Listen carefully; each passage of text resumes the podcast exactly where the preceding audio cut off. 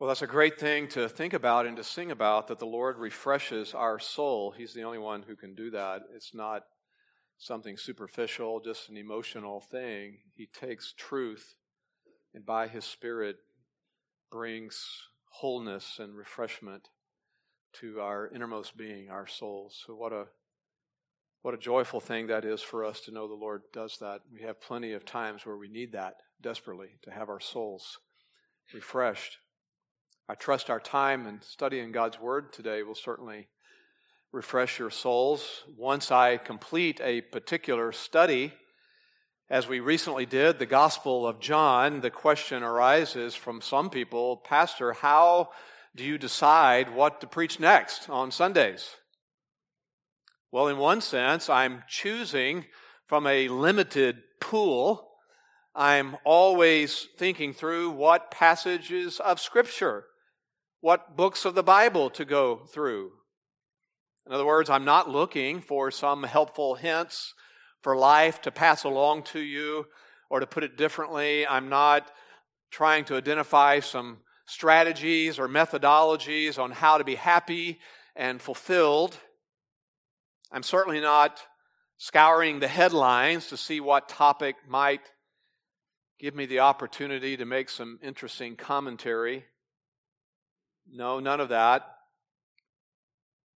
I do from time to time maybe choose to address a particular theological topic, but overall, what I'm trying to do is consider what Bible book to preach through next. And there's good reason for choosing from that pool. It's because of 2 Timothy 3, verses 16 and 17, familiar words to us. All scripture is inspired by God and profitable for teaching, for reproof, for correction, for training in righteousness, so that the man of God, God's people, can be equipped and ready for every good work. Scripture accomplishes that by the Spirit of God. There's an implication, though, that flows from that verse I just read about Scripture being inspired and profitable for all those things.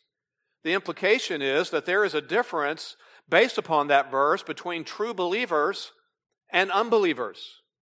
True believers see Scripture as their final authority on all issues it addresses, not our reasoning capability, not our emotions or feelings, not empirical studies or science or anything else. For God's true people, the final authority on all issues it addresses is His Word. That separates believers from non believers. And one more thing about believers true believers are impacted by what Scripture says. So, therefore, we preach through books of the Bible, verse by verse. Otherwise, as you know, known as expository preaching, simply defined, that just means we're proclaiming what the Bible says, what it means by what it says, and how it applies to our lives. There's actually a verse in the Old Testament that is a very familiar one to Bible students and expositors, and it does summarize what we seek to do still today. It's Ezra chapter 7, verse 10 says this For Ezra had set his heart to study the law of the Lord and to practice it and to teach his statutes and ordinances in Israel. Three things study it, the Word of God, seek to practice it, and then proclaim it, teach it. Well, in my 16 plus years here at Twin City Bible Church, I've had the privilege of doing that, of studying many passages of Scripture and seeking to practice what I learn in my own life and then teaching Bible passages and Bible books to you. I was just thinking through all that we've studied in those years here. We've gone through Ecclesiastes, Hosea, Joel, Mark, John, Romans, Galatians, Ephesians, Colossians, 1 Timothy, much of Titus, Hebrews, 1 John, Jude. Now we're in Revelation on Wednesday nights and many individual Psalms along the way and other individual passages, both from the Old Testament and the New Testament. That's what we've been doing. So, with that in mind, it's time to start a new exposition and to keep that going. And I've chosen 1st and 2nd Thessalonians to be the books that we study now, starting today with 1st Thessalonians. You can join me there. I believe we'll find our study of these two books to be challenging and helpful to our walks with Christ. So today, we begin 1 Thessalonians, which is possibly the earliest of Paul's epistles that he wrote. Now, it only makes sense that I set the stage for our study of this book by giving some general information about the book and even some information about the city that it was written to, Thessalonica, and how Paul connected to that city and so forth. So let's begin by explaining that, Paul's connection to the believers in this city, Thessalonica, which means we're going to review some history. Now, I know reviewing history can be a bit tedious, okay? So I will make it as brief as possible. And don't worry about remembering every detail that I throw out here for a little while. Just get the point, the overall point about why Paul wrote this letter. But we'll start this little historical review by parachuting into Paul's second missionary journey. Scripture records three missionary journeys that Paul went on to preach the gospel. On the second missionary journey, he was for a time in Asia Minor. But the point also came then for him to move on, and he began to make efforts to go to the next place of ministry. But he found himself hindered by the Holy Spirit in the choices he was making. He tried to go south into the province of Asia, the Holy Spirit prevented him from going there. Acts 16 tells us that he then tried to go north into Bithynia, and the Holy Spirit prevented him from doing that. So he just kind of moved a little more west and ended up at a place called Troas, the westernmost city of Asia Minor. Probably somewhere around the spring of 49 AD. That date will be on the exam, so get that. While in Troas, though, wondering what to do, he had a famous vision, you'll remember. A vision of a man beckoning him to come across the sea. That was the Aegean Sea there. To come across the sea over into Europe, the first part of which was Macedonia. Inviting Paul to come and, and preach the gospel over here. So that's what he did. We find that in Acts chapter 16, verse 10. Luke is writing here and said, When Paul had seen the vision, immediately, Luke writes, we sought to go then into Macedonia. Luke was there concluding that God had called us to preach the gospel over there to them. And that was a very crucial event in history because as a result of that, the gospel went west and evangelization of Europe began. Well, after crossing the sea and arriving at a port over there, Paul was part of a missionary party. It was Luke who read, wrote what I just wrote in, read in Acts. It was Paul, Silas, Luke, and Timothy, part of this missionary team. Once they got across on the other side, then they went on a 10 mile journey to the north over there to the large city of Philippi. And they enjoyed some successful ministry there in Philippi for about two months. But Paul's preaching there of the gospel sparked a riot. And as a result, he and Silas were seized. They were beaten placed in stocks in the city's jail, and we know what happened there, right? The book of Acts, we're familiar with what happened next. God miraculously released them from the jail by means of an earthquake. And the result of that was the Philippian jailer who had witnessed all of that came to faith in Christ. Well, Paul and Silas had to leave Philippi, though, under pressure from the city officials to get out. And so they went westward some more to Thessalonica. That was about 100 miles away. It was a five day walk for them at that time. And they made that walk on a famous pathway called the Egnatian Way that crossed Macedonia from east to west. Now, just a word about Thessalonica. It had been there for a while. It was founded in 315 BC by one of Alexander the Great's generals, a general named General Cassander, who named the city after his wife, who happened to be the stepsister of Alexander the Great. named the city then after her, Thessalonica. The region, the large region at that time, became a Roman province at some point after all that, about 170 years later, a Roman province. And when it became a Roman province, the Romans made Thessalonica the capital of that region. Eventually, the Romans decided to not station troops there and to let the city go ahead and be a free city, a free, free Greek city. That decision by the Romans happened in 42 BC. So that meant that the city would not be occupied by Roman troops anymore, and the city was granted a large measure of self government. The citizens then chose their own city authorities called politarchs. Politarchs.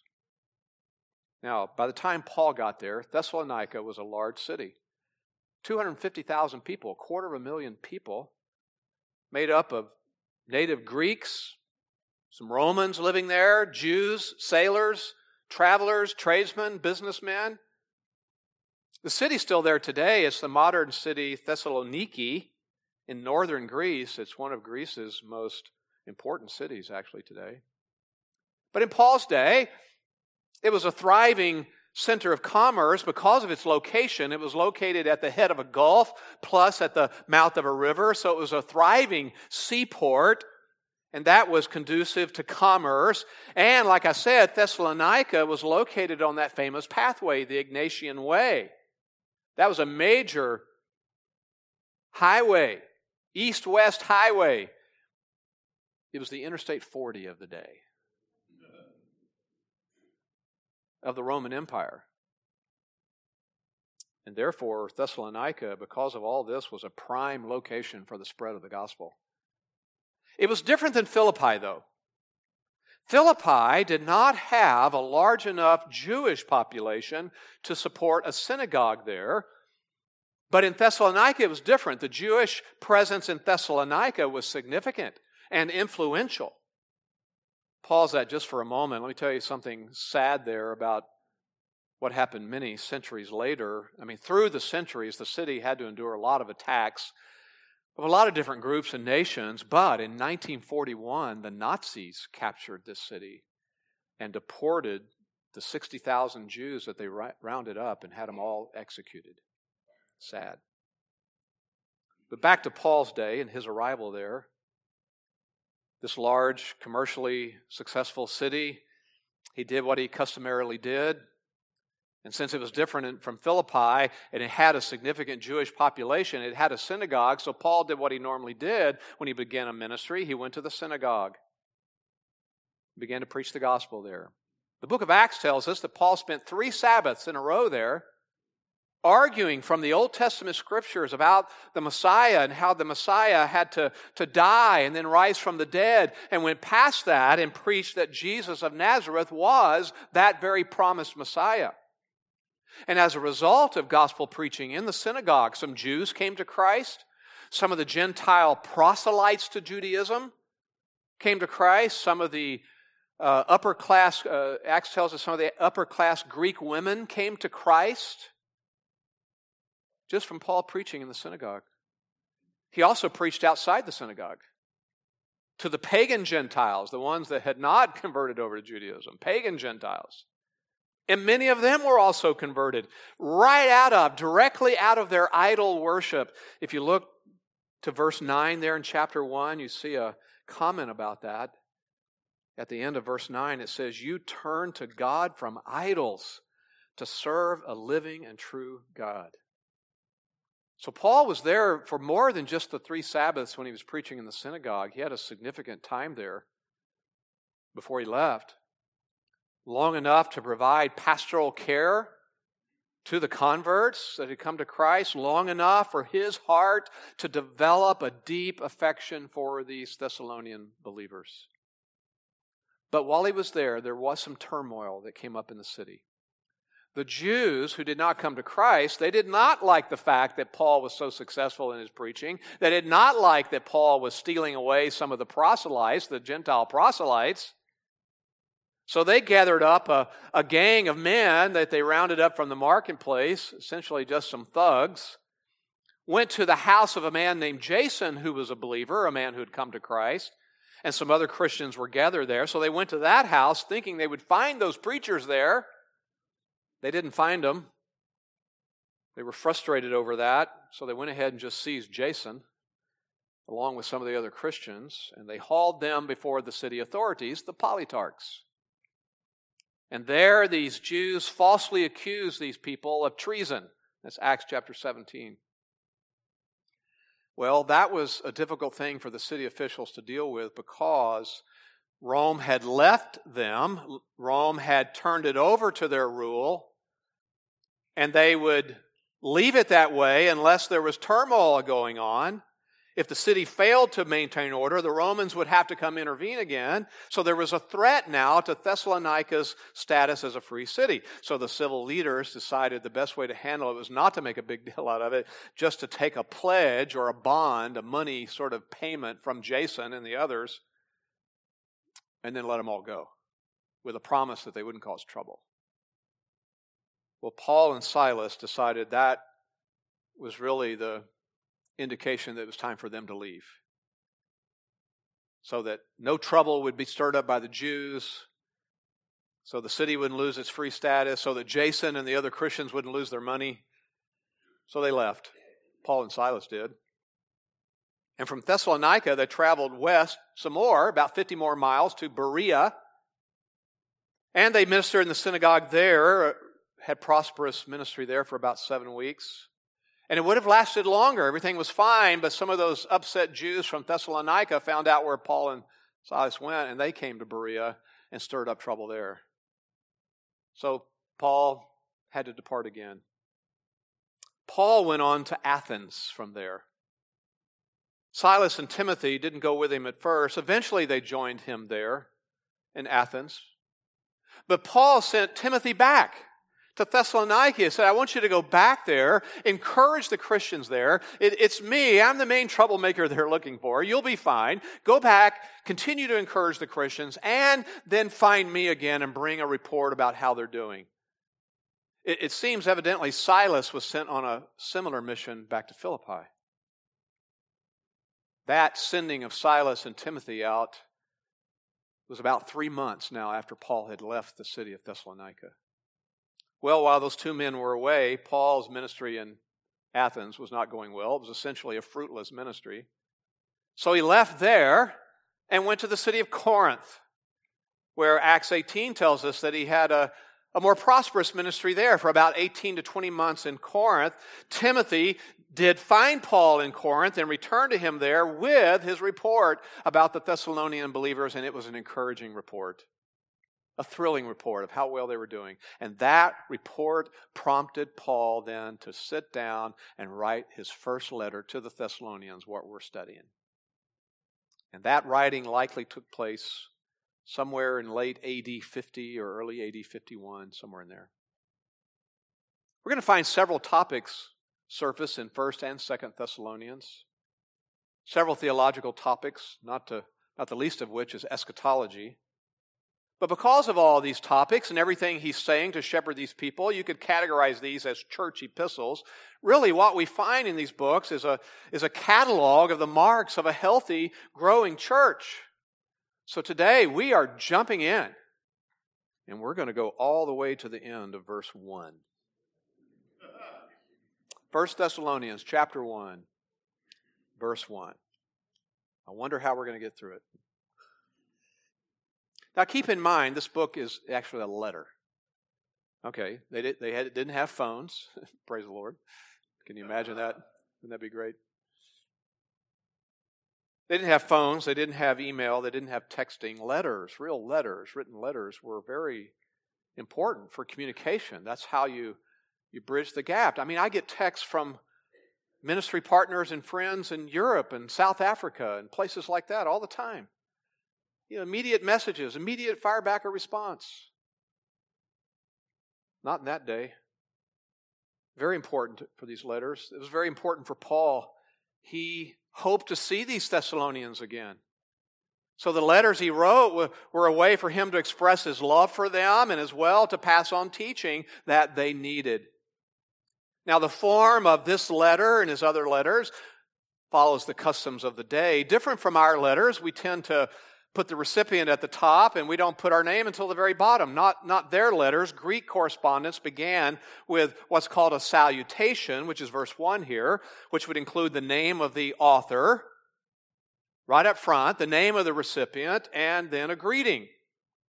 Those are the three elements of verse 1, but we understand that this is more than just a letter. It's a, it's a letter that's related to gospel ministry. So I'm just going to tweak the naming of those three elements accordingly. We're going to look at number one, the servants of the gospel. Number two, the recipients of the gospel. And number three, the essence of the gospel. Here's the first element of this salutation the servants. Number one, the servants of the gospel. Verse one Paul and Silvanus and Timothy. These three men the letter's coming from them, essentially. These three men together were the founders of the church in Thessalonica. So all three were together by this point when the correspondence was written. They're all entering in on it, but no doubt Paul was the primary person responsible for its composition. So some brief comments about these three men. The name Paul is a Roman name that means little. We don't think of the Apostle Paul that way, but his name means little. That's his Roman name. His Hebrew name was Saul. Now we find for the first time those two brought together in Acts chapter 13, verse 9. In Acts 13, verse 9, the context is the apostle was confronting a man who was uh, opposing the gospel ministry.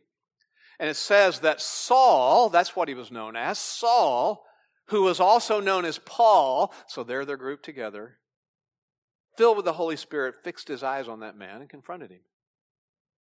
Double names. Double names were popular during that era. It's not a surprise to find out that he had both a Roman and a Hebrew name, two names that he would have had from birth. Some people misunderstand that, think that when he got saved that somebody changed his name to Paul. Likely always had both those names. But something is noticeably absent here.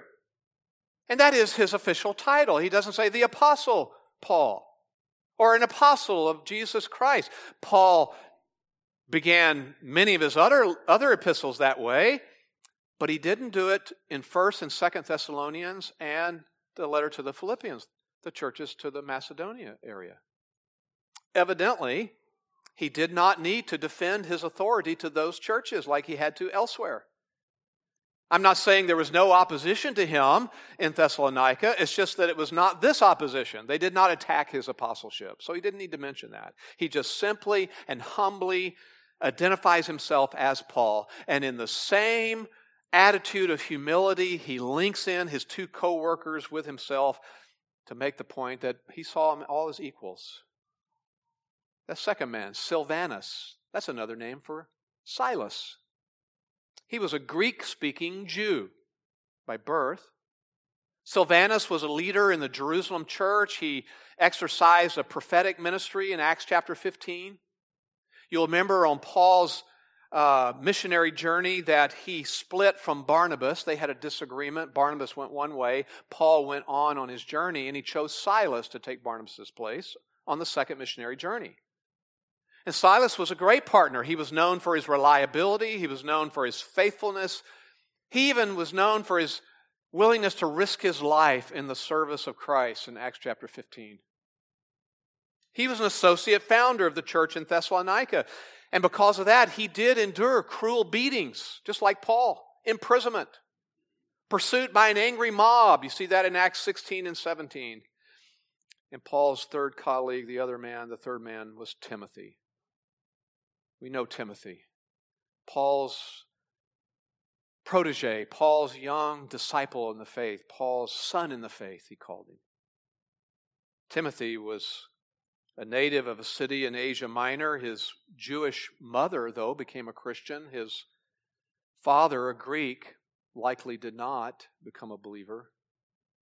But Timothy came to Christ, maybe through the ministry of his mother and grandmother that we see mentioned in Acts 16 and 2 Timothy 1, or maybe they just strengthened him in his faith. He might have come to faith through Paul's preaching on Paul's first missionary journey. We don't know, but he was a committed young man, and he toured with Paul on Paul's second and third missionary journeys.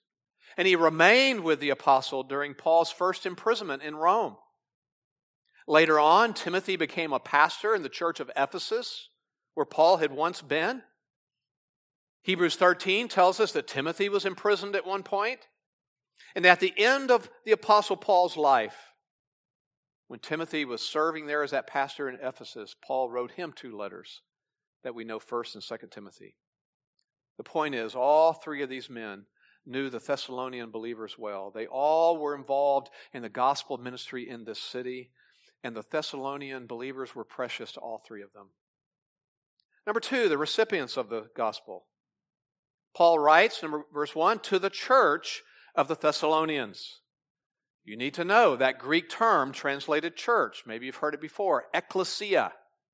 It's an important New Testament term. It carries this nuance of being called out, but then formed as an assembly, a gathering. It's just a, a broad term. It was a term applied to many types of gatherings in the ancient Roman world. They could be civil ecclesias or religious ecclesias, non religious gatherings, assemblies. It was used in a general sense. That's the way it's used in the, in the Old Testament, in the Greek translation of the Old Testament. It's used to refer to Israel, but only in the sense of at times being an assembly, a gathering, or being depicted as a community in some way.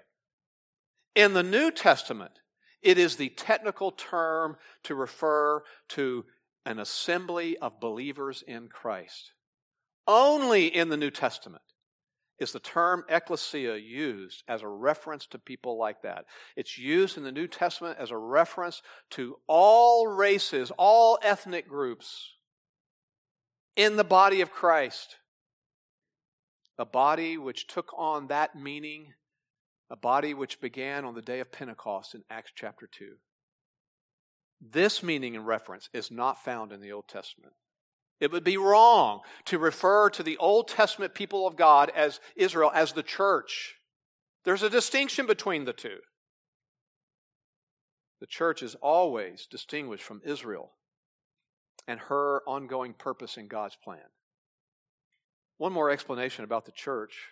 Sometimes ecclesia in the New Testament refers to all believers in the world a synonym for the entire body of Christ. For example, in Colossians 1:18 where it says Christ is the head of the body, the church. But most of the time in the New Testament it's actually used to refer to a particular assembly, a particular group in a particular location. Sometimes to all the little individual assemblies in a city, one city, or perhaps to just one assembly in a city. You'll find it used that way so many times. For example, Romans 16, verse 1, where it mentions Phoebe there, and it says Phoebe was a servant of the church, which is it, which is at Cenchrea. Romans 16, verse 5, Paul writes, Greet the church that is in their house. He writes the letter to the Corinthians, 1 Corinthians chapter 1, verse 2, to the church of God which is at Corinth. It's used that way. I'll tell you why it's never used. It's never used this way in Greek literature. It's never used this way in Hellenistic Jewish writings or Christian literature of the era. It's never used to designate a building. And yet, that's how it's commonly used, right? Where do you work? Oh, I work at the up at the church. Where's your office? It's up at the church. Where are you going today? Oh, we're going over to the church. I need to stop by the church and get something. We use that commonly we understand what we mean. But technically, when I come here to get something out of my office and there's nobody else here, the church isn't here. That's you, it's the people. So just keep that in mind. Now, back to our verse, Paul uses the term here in verse 1 to make it clear to whom he's writing to. The entire ecclesia, the church body in this town, Thessalonica, but since the ecclesia term could be used to refer to another assembly of people there, a civil assembly or a, a non religious assembly, even a pagan gathering, Paul adds this wonderful expression to elaborate on the spiritual nature of the gathering he's writing to, the church. Verse 1 goes on to say, In God the Father and the Lord Jesus Christ. Here's what that's saying it's confirming that the church is made up only of true believers. And that is so crucial in understanding the difference even between Israel and the church. God's chosen nation in the Old Testament, Israel, and the New Testament church. Israel was an ethnic group of people. God made a covenant with that ethnic nation, and it included both saved Jews, which is sometimes called the remnant, and unsaved Jews, both part of the covenant nation. In other words, Israel in the Old Testament was not a reference only to those in a saving relationship with the Lord. But in the New Testament, it's different. Church is never meant to be viewed that way. The term ecclesia is used only to refer to those who are born again, genuine followers of Christ. Now, granted, it is true that in any given local assembly, it is possible, regrettably, that an unbeliever could be part of the organized membership of that local body. We don't know people's hearts. We have to go by their profession. Sometimes later on, it begins to be more clear that somebody may not be actually a believer. But from God's perspective, that never happens. That individual who might be on the rolls of a local assembly, from God's perspective, that, mem- that person was never actually a member of the true church.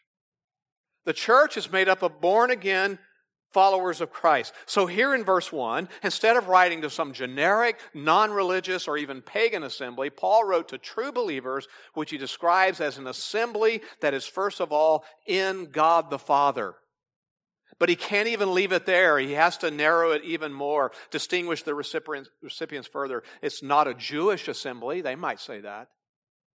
No, the church is made up of people in the Lord Jesus Christ. The full title of the Savior is what Paul uses, combining in one phrase all the major aspects of his identity and his redemptive work.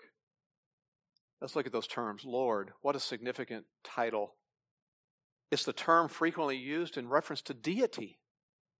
It's describing the Lord, Christ, as the creator of the world and the sovereign ruler of the world. He is the one who rules over his people. He's therefore the one to whom we owe full allegiance. The Lordship of Christ. Jesus, that's the name that means Jehovah saves. It was the name given to him at his birth, Matthew chapter 1. It's the name that points to his humanity. And third, he's the Christ, a title that means the anointed one. The Greek term for Messiah, the one promised by God to fulfill his plan of redemption. He is the Lord Jesus Christ. We are in him. And by the way, don't overlook something grammatical here. It's so small, and, and, most would not even care about it, but we should care about it. There's only one preposition, that little word in, in front of that whole phrase. He did not say in God the Father and in the Lord Jesus Christ. What's so important about that? That one preposition that controls the whole phrase indicates that those are all combined talking about the reality of Jesus' equality with the Father in the triune God. It's even a grammatical way of confirming his deity. So, the point of that whole descriptive phrase is to make it clear that it's the true church that Paul was writing to. And the true church is made up of genuine followers of Christ, those who are in this vital and spiritual union with God the Father and Christ the Son. Gentile believers, or excuse me, genuine believers are not those who just believe some facts about Jesus. We call that easy believism. It's rampant in our world. They just believe some things about Jesus, therefore they're okay. No, genuine believers are those in Him, those who participate in the very life of God and the life of Christ. That's why Paul said about himself in Galatians 2, verse 20, I've been crucified with Christ. It is no longer I who live, but Christ lives in me. That's a true believer. And my favorite is Colossians 3 3. You talk about assurance of salvation. Listen to what it says to the believers in Colossae. You have died, meaning you've, you've died to your former identity, and your life now is hidden with Christ in God. I mean, the Son is, is hidden within the, the mystery of the Godhead, secure in the Godhead, and we're in Christ, who's in the Godhead. What a mystery an incomprehensible mystery of what it means to be a Christian. That God, Christ, and the Holy Spirit, the triune God, the triune God lives within the believer, and the believer lives in them, and we share that divine and eternal life. This was true of the believers at the church in Thessalonica. That church found its unique identity in that. It found its unique identity in union or relationship with God the Father and the exalted Lord Jesus Christ. Lastly, number three, the essence of the gospel is found here in the salutation. Two very important words. Verse one grace to you and peace. Grace to you. That'd be a great name for a like a radio, uh, radio program or something. Anyway, grace to you and peace this essentially is a blessing, a blessing being pronounced upon them. But though he wishes this for them in their experience, it also succinctly summarizes the very heart, the essence of the gospel message. Those who trust in Christ alone for their salvation find grace and peace. Let's look at those two wonderful terms. The word grace is that term that highlights the unmerited benefits given by God to the believer in Christ. It is only by grace that a lost person can be saved and rescued. It's only by grace that we can be forgiven from our sin and be able to stand and have a relationship with holy God. And that salvation is a is only by a transaction that's completely free of charge. Grace. The most wonderful word. It is God, by His grace, who plucks lost sinners out of the clutches of the world's system and the world's way of thinking and the world's values and priorities and goals and gives them new life, spiritual life, and wipes the slate clean of their sin, past, present, and future, and forgives them and places them, Bible says, in his own family, adopts them, and places them in union with himself and the Son. That's the only reason someone can be saved, because God is gracious. It's not due to something good within them. It's not due to something good that they do. It's not due to something bad that they don't do. It's strictly the sovereign work of a gracious God. And God's giving of grace to his people doesn't stop just at the point of our rescue, our salvation. And that's the point of the verse here of Paul wishing them grace. God continually gives grace then. I mean, grace is the way we begin our walk with Christ, but we need more grace. He gives grace, He gives strength, He gives encouragement in each and every trial that we face along the way, no matter what it is. It's also by His grace that He teaches us something, something very important, and that's how to obey Him and live a holy life. We find that in Titus 2, verse 12, where it says, by grace or God's grace instructs us in something. Titus 2:12.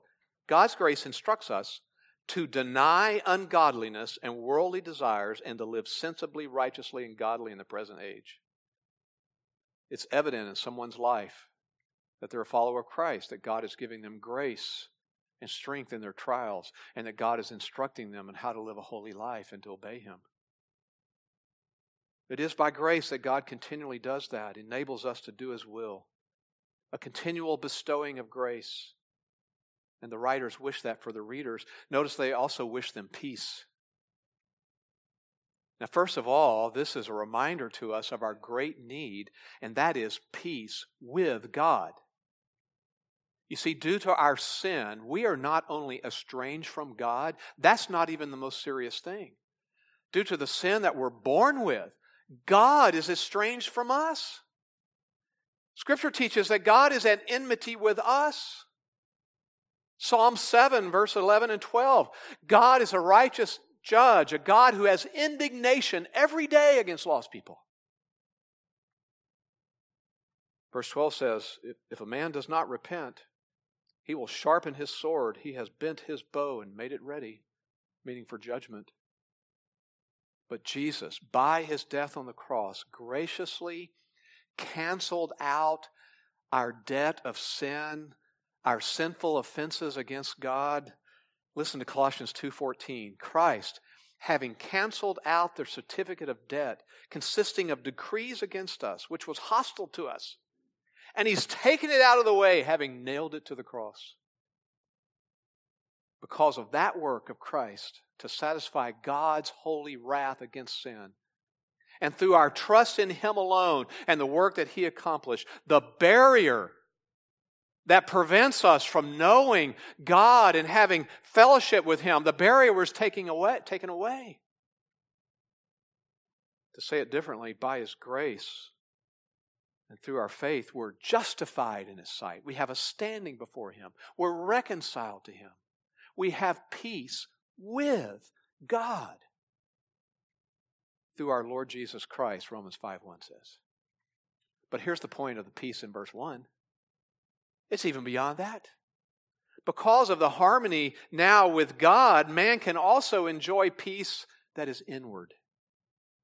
Inward tranquility, inward wholeness. Let's put it back in the prepositional forms.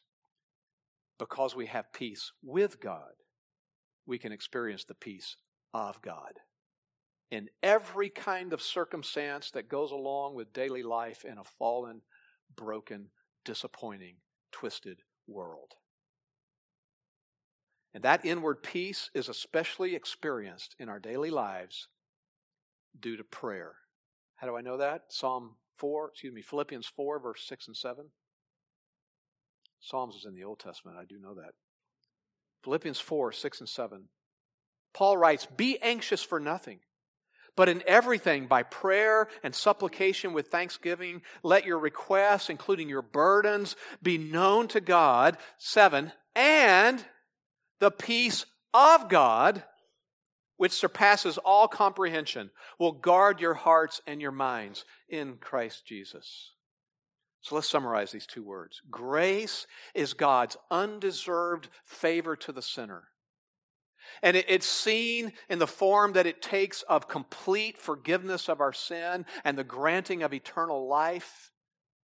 Ephesians 2 For by grace we are saved, not by works. And it's only possible, this grace, because of the saving work of God through Christ. And because of that grace that has given us peace with God he gives us continual grace to know the peace of God in every trial. So that's how the greeting ends with that blessing being pronounced of grace and peace. Just a brief explanation about some translations. One in particular has more verbiage after that. From God our Father and the Lord Jesus Christ. That's an additional phrase not found in the most reliable manuscripts. Scribes, as they would copy through the years tended to add things. They never deleted things, they just added things from other sources. You find that additional phrase in Second Thessalonians, but it's not found in, in the best manuscripts. And so they sort of added it in, you know, to smooth things over, to make it fit their own understanding. The true version ends with the way we ended it grace to you and peace. I don't know if you're wondering this. Is it hard to make a sermon out of a salutation? The answer is yes. It's very hard. I'm exhausted. But even in this salutation, there's important theology found here. And since there's important theology found here, there's important implications that we need to think through. If you're in Christ, first of all, understand your complete identity. I mean, it's right for us to, to understand our identity that we're in Christ. Yes, that is true, but your complete identity is that you're also a member of the church. That's part of your identity. You're a part of the body of Christ. A body in which there's no distinction amongst the members when it comes to ethnicity or di- dignity of personhood or gender or anything. There's no difference in the gospel goals that we're striving towards as members of the church. That's part of our identity.